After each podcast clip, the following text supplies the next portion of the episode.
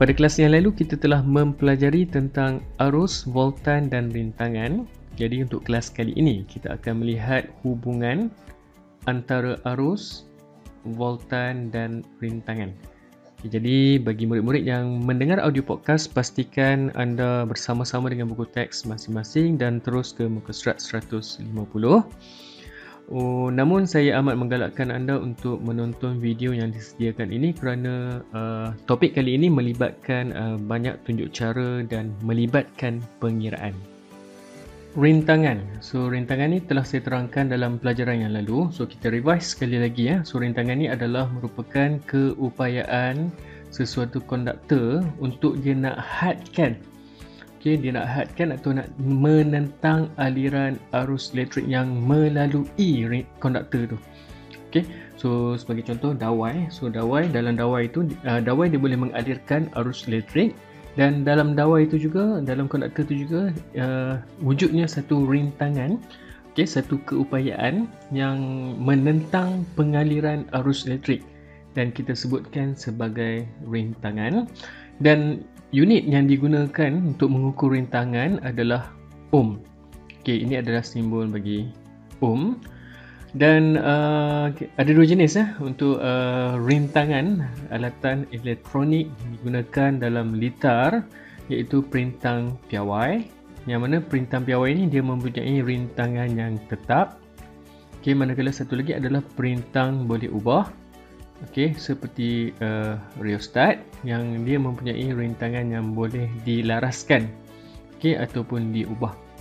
Okey, jadi kita nak lihat sebenarnya adalah hubungan di antara uh, tiga kuantiti elektrik inilah iaitu arus, voltan dan rintangan yang berkait rapat di antara satu sama lain dan yang mana ia akan membawa kepada satu hukum yang akan kita belajar lepas ni iaitu hukum Ohm.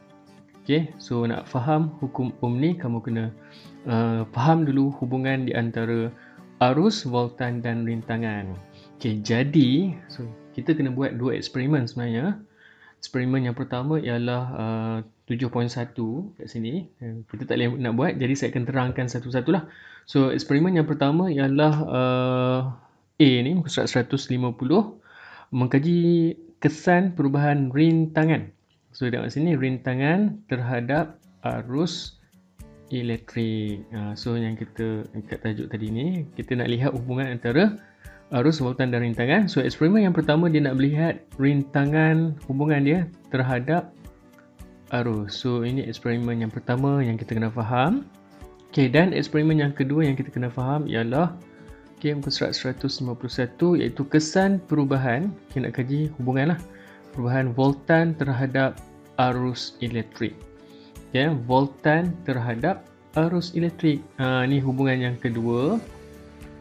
Okey, iaitu voltan terhadap arus elektrik. So, dua hubungan yang kita kena lihat. Okey, so saya akan terangkan satu persatu.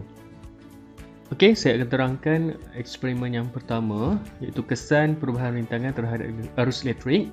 So kita lihat kat sini Uh, kesan perubahan rintangan terhadap arus elektrik. So kita nak lihat rintangan terhadap arus elektrik.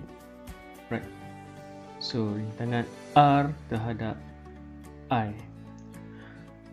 Jadi uh, rintangan ini macam mana kita jadikan dia kita akan jadikan dia sebagai pemboleh ubah dimanipulasikan dan untuk kita tetapkan rintangan maka kita tetapkan panjang dawai. So panjang dawai ni dawai ni merujuk kepada dawai nikrom okay, yang diletakkan uh, di, di, di, diukur panjang dia menggunakan pembaris meter. So kat sini katalah okay, katalah panjang mula-mula kita letakkan uh, 10 cm. Okay. So uh, ini adalah uh, pendek dan pendek ni kita fahamlah kebiasaan kalau dawai itu pendek bermakna uh, dia ia mempunyai uh, rintangan yang rendah ya. Dan untuk yang kedua mungkin kita boleh pakai uh, kita panjangkan lagi dia punya dawai dia. Katalah kat sini kita letakkan sebagai 30 cm right?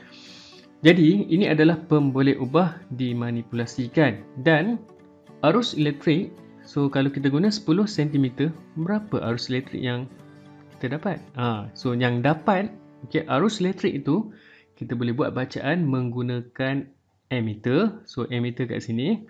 So ini adalah pemboleh ubah bergerak balas. Okay. So katalah kita pun saya pun set up lah. Okay. Eksperimen seperti rajah ni. So ada mentol. Okay. Kat mentol ni kita boleh dapatkan result juga nanti. So kita pun set up dan kita hidupkan switch. So menggunakan panjang dawai 10 cm dan katalah kita dapati uh, bacaan emitter adalah 0.5 ampere. Okay, so kat sini sebabkan dia punya uh, dawai dia adalah pendek 10 cm. So mentol dia, nyalaan mentol dia adalah uh, cerah. Okay, so cerah.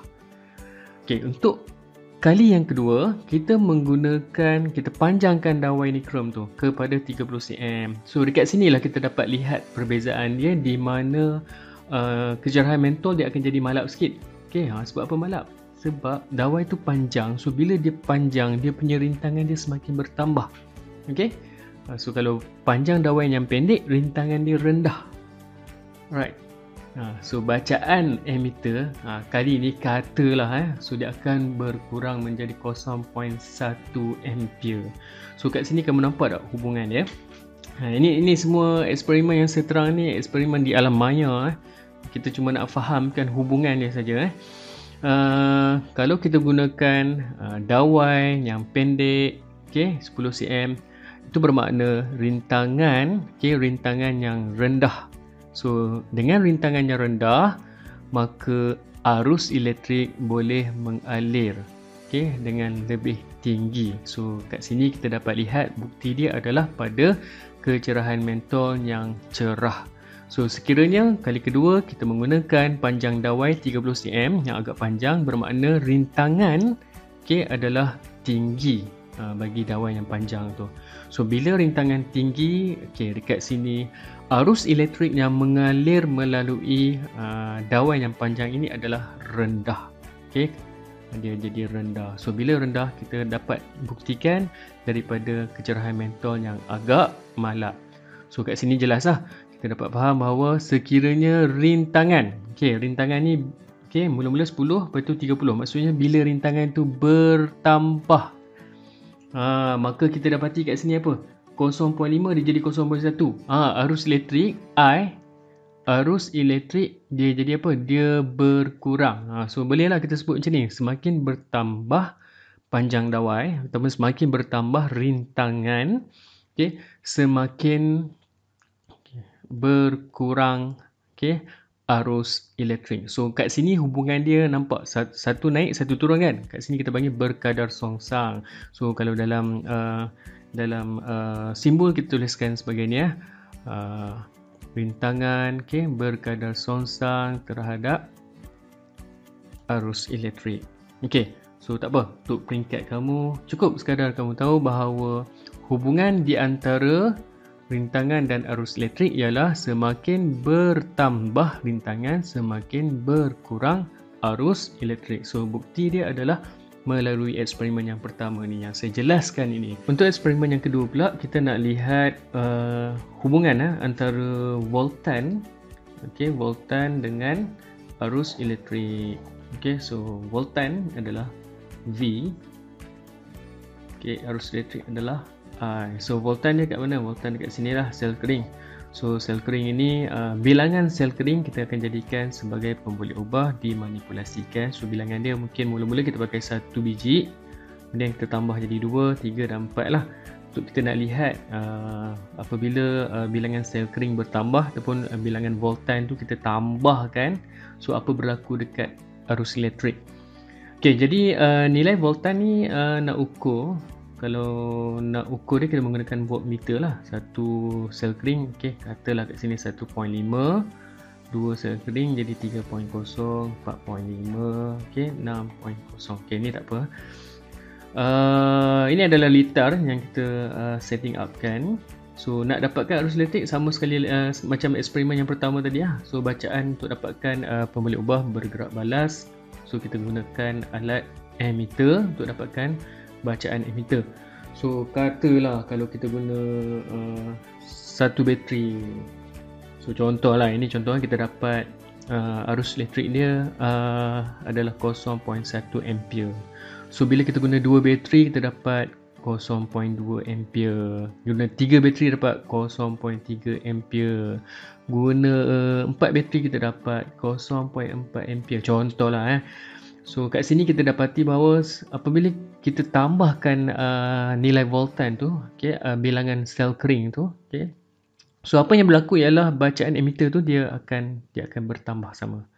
Uh, so kat sini hubungannya senang aja lah. So hubungannya adalah semakin bertambah voltan, okay, so semakin bertambah arus elektrik. So hubungan untuk untuk untuk eksperimen yang kedua ini adalah agak agak mudah. So kita simpulkan balik. So daripada eksperimen yang pertama tadi, rendah rintangan So apa yang berlaku ialah uh, semakin tinggi arus. Okay, semakin tinggi arus. Untuk eksperimen yang kedua, kita dapati semakin bertambah voltan, okay, semakin bertambah arus. So daripada dua eksperimen ini, kita akan dapat okay, uh, satu perkaitan okay, yang kita panggil sebagai hukum Ohm. Okey. Dan hukum Ohm ini kamu boleh lihat pada buku teks muka surat 152. So hubungan di antara okey di antara ketiga-tiga kuantiti elektrik ini okey uh, V R okay, dan juga I kita tampilkan sebagai hukum Ohm yang mana rumus dia okay, adalah Okay, saya tulis kat sini ya. V uh, sama dengan I R. Okay. So V sama dengan I R. So daripada eksperimen ni kita dapat dapat rumus ini dan rumus ini kita panggil sebagai hukum Ohm. Okay, so kita balik pada buku teks. So hukum Ohm menyatakan bahawa Arus elektrik yang mengalir melalui sesuatu konduktor adalah berkadar terus dengan voltan yang merentasi dua hujung konduktor dengan syarat suhu dan keadaan fizik adalah tetap. So, bila dah ada uh, rumus ni, maka bolehlah kita membuat pengiraan. Jadi, cara untuk kamu ingat, kamu boleh gunakan uh, rumus segitiga. So ini kita panggil sebagai rumus segitiga. So daripada hukum Ohm V sama dengan IR, kamu jadikan dia segitiga. Macam itulah. Uh, v itu dekat atas, uh, I R dekat bawah. So kat sini kita boleh jadikan dia segitiga. So maksudnya kat sini kalau nak dapatkan nilai V, so kalau kamu dapatkan nilai V, harus didarabkan dengan rintangan lah. V sama dengan I darab dengan R. So kalau kamu gunakan uh, rumus segitiga ni, kamu nak dapatkan nilai V, kamu tutup dengan jari kamu kat V ni. Ha, so kamu I darabkan dengan R saja. Okay, kalau dalam satu soalan tu dia minta akan arus. Ha, so kalau arus macam mana? Ha, tutup tutup dengan jari I ni. So V per R. So maksudnya V bahagi R. Ha, dapatkanlah nilai arus adalah dengan membahagikan voltan terhadap rintangan. Begitu juga dengan R, resistan rintangan. So kalau nak dapatkan nilai rintangan, voltan dibahagikan dengan arus. Okay, so kita dapatlah. Kita ambil contoh. Ha. Okay, kat soalan bawah ni. So berapakah rintangan bagi sebiji lampu kereta yang mengalirkan arus? Okay, so ini adalah arus. Arus kita letak sini I. So soalan tanya berapakah rintangan? So dia nak cari R. R berapa? Apabila disambungkan kepada accumulator kereta, okey pada voltan, pada nilai voltan 12 volt. So ini adalah V. So menggunakan rumus ke atas ni. Ha, so mana? Kita nak R kan? So nak R kita guna rumus ni lah. V bagi dengan I. So R sama dengan V dibahagikan dengan I. So ambil kalkulator, ha, tekan. Okay, V voltan berapa? 12 dibahagikan dengan 0.025 ampere. So jawapan dia saya tulis kat sini. Ambil kalkulator tekan. Dapat berapa? 480. Unit jangan jangan lupa, unit unit bagi rintangan apa? Unit bagi rintangan adalah ohm. Okey. Unit bagi rintangan adalah ohm. Unit bagi arus elektrik adalah ampere. Okay, unit bagi volt adalah V. Volt lah. Okay. Alright, so ini adalah contoh soalan. Okay, so selesai ya tentang uh, hukum Ohm. Kalau kamu lihat pada muka surat 152, topik 7.2, pengaliran arus elektrik dalam litar bersiri dan litar selari. So kat sini saya bagi tahu siap untuk kelas berikutnya kamu kena uh, kamu kena tahulah komponen elektrik yang mana Swiss ini simbol bagi Swiss okey kena ingatlah uh, sel kering begini simbol dia. Okey voltan V dalam bulatan tu. Ni voltan okey galvanometer emitter mentol perintang. So perintang ada dua ini perintang tetap eh. Ha, satu lagi perintang boleh ubah itu perintang boleh laras untuk mewakili rheostat. Yang ni yang biasa kita gunakan. Okey ini pula adalah fuse. Uh, so kalau boleh ingat ni. So daripada sini uh, perkara yang kedua kamu kena tahu ialah tentang litar bersiri dan selari. Ha, so kalau uh, mentol ini disusun secara uh, yang dia mana arus elektrik tu dia mengalir tunggal kita panggil ya. Dia laluan tunggal dia jumpa ketiga mentol ni. Ha, okay. So yang ini kita panggil litar bersiri.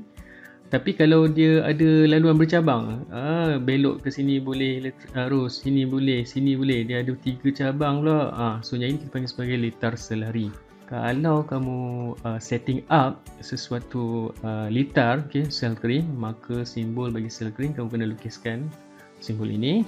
Dan ada dua mentol so ini adalah simbol bagi dua mentol tu. Ingat so laluan tunggal bersiri. Okay, uh, kalau kita setting up uh, mentol juga dengan sel kering ini dia cuma ada laluan bercabang. So dia ada dua laluan bercabang maka okay, ini ini dia punya simbol lah uh, mentol ini adalah sel kering. Maka ini adalah merupakan litar selari